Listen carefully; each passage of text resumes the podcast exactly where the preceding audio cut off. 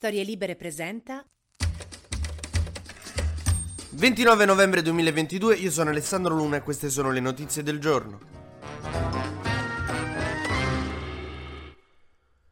Se la buona notizia poteva essere che Giorgia Meloni non è più anti-europeista e quindi rispetta l'autorità dell'Europa, la cattiva è che è in piena crisi adolescenziale e l'Europa è la mamma contro cui si deve ribellare. Per cui ha trattato la soglia entro cui i commercianti si possono rifiutare di far pagare con il POS come l'orario in cui si torna dopo una serata in discoteca. Cioè l'ha alzata piano piano, volta dopo volta, per vedere quando è che si incazzava l'autorità. Tipo una volta torni a casa all'una, poi all'una e mezza, poi alle due di notte, poi alle tre, alle tre tua madre dice oh ma che cazzo non è una in albergo e capisce che quella è la soglia. Così col tetto all'obbligo del POS, quindi prima è iniziato con 30 euro, ieri ha alzato a 60 e infatti l'Europa si è fatta sentire. Ieri Meloni ha dovuto dire che ci sono interlocuzioni con la Commissione europea su questa cosa del POS perché effettivamente mettere in piedi delle sanzioni per chi si rifiuta di usare il POS è uno degli obiettivi del PNRR, che vuol dire che se non lo rispettiamo non ci danno i soldi. Per cui come la classica madre preoccupata perché la figlia esce e diventa grande, l'Europa ha richiamato Meloni le ha detto "Oh, dove credi di uscire così? Quella è troppo alta", riferendosi alla soglia entro cui ci si può rifiutare di far pagare con il POS. Mo attenzione perché ho una cugina che sta attraversando la fase di ribellione adolescenziale, se ho capito un minimo come vanno queste cose, prepariamoci a vedere Meloni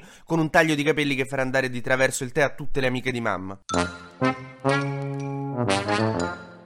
Comunque, magari è la volta buona che ci dice bene a tutti noi che non abbiamo mai prelevato in vita nostra e vorremmo continuare a non farlo. Ieri hanno fatto molto discutere le parole di Pichetto Fratin, il ministro dell'ambiente e della sicurezza energetica del governo Meloni. Dopo la tragedia di Ischia, in cui mezzo paese è venuto giù perché c'è stata una frana in seguito a un'alluvione perché metà delle case erano irregolari e abusive, Pichetto Fratin ha detto: Per me è semplice, bisognerebbe mettere in galera il sindaco e tutti quelli che gli hanno fatto fare, cioè che insomma ci è andato un po' con la mannaia, diciamo. Che la destra è così, sono garantisti e antimanettari fino a che non c'è una cosa che li scuote, a quel punto diventano i peggiori manettari. Su questa questione a volte la destra sembra uno zombie vegano che passa il tempo a dire no perché gli animali, le cose, poi ogni tanto vede uno. Cazzo, i cervelli. C'hanno gli attacchi contraddittori a destra. Infatti, mezzo governo è andato contro Pichetto Fratin. Ha detto: Ma scusa, che stai a dire? Non si può fare così. Guarda che la metà di sti condoni l'abbiamo fatti noi. Tra l'altro, appunto, Pichetto Fratin è di Forza Italia, che è il partito di Berlusconi, che è quello che ha fatto obiettivamente l'ultimo condono. Si è discusso molto anche di Conte, perché lui ha detto: Non ho fatto un condono, anche se in realtà quello che aveva fatto era di base un mezzo condono, però molto piccolo, quindi si è discusso se era un condono o no.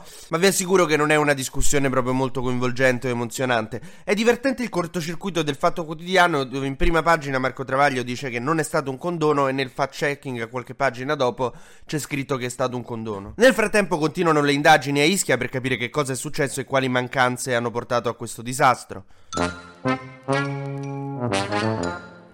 Ieri la Premier Giorgia Meloni ha fatto un discorso all'Assemblea di Confindustria Veneto in cui ha detto che si assume le sue responsabilità, che è pronta a fare scelte impopolari, questo l'ho visto, e che sta con le imprese, che non bisogna disturbare chi produce in assoluto, questa è la sua massima assoluta. Certo qualcuno potrebbe dire che pure le case a Ischia erano una produzione, però se qualcuno avesse disturbato, non lei che non c'entra niente, però se qualcuno avesse disturbato non è che sarebbe stato un male. Che in Italia ci piacciono gli assoluti, o fate come cazzo vi pare oppure non si fa nulla. E invece al Senato è passato il decreto che ha prolungato l'invio di armi in Ucraina per tutto il 2023. Mattarella è in Svizzera, ma tranquilli non c'entra niente cappato, mentre continuano a esplodere le rivolte in Cina da Pechino a Shanghai e adesso il presidente Xi Jinping sta tipo quando non riuscite a trovare l'abito giusto per una festa e dite non ho nulla da mettermi, lui sta guardando i suoi carri armati e sta pensando non ho nulla con cui reprimere queste rivolte.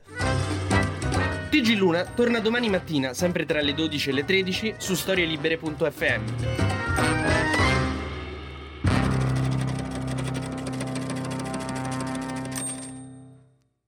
Una produzione storielibere.fm di Gianandrea Cerone e Rossana De Michele. Coordinamento editoriale Guido Guenci.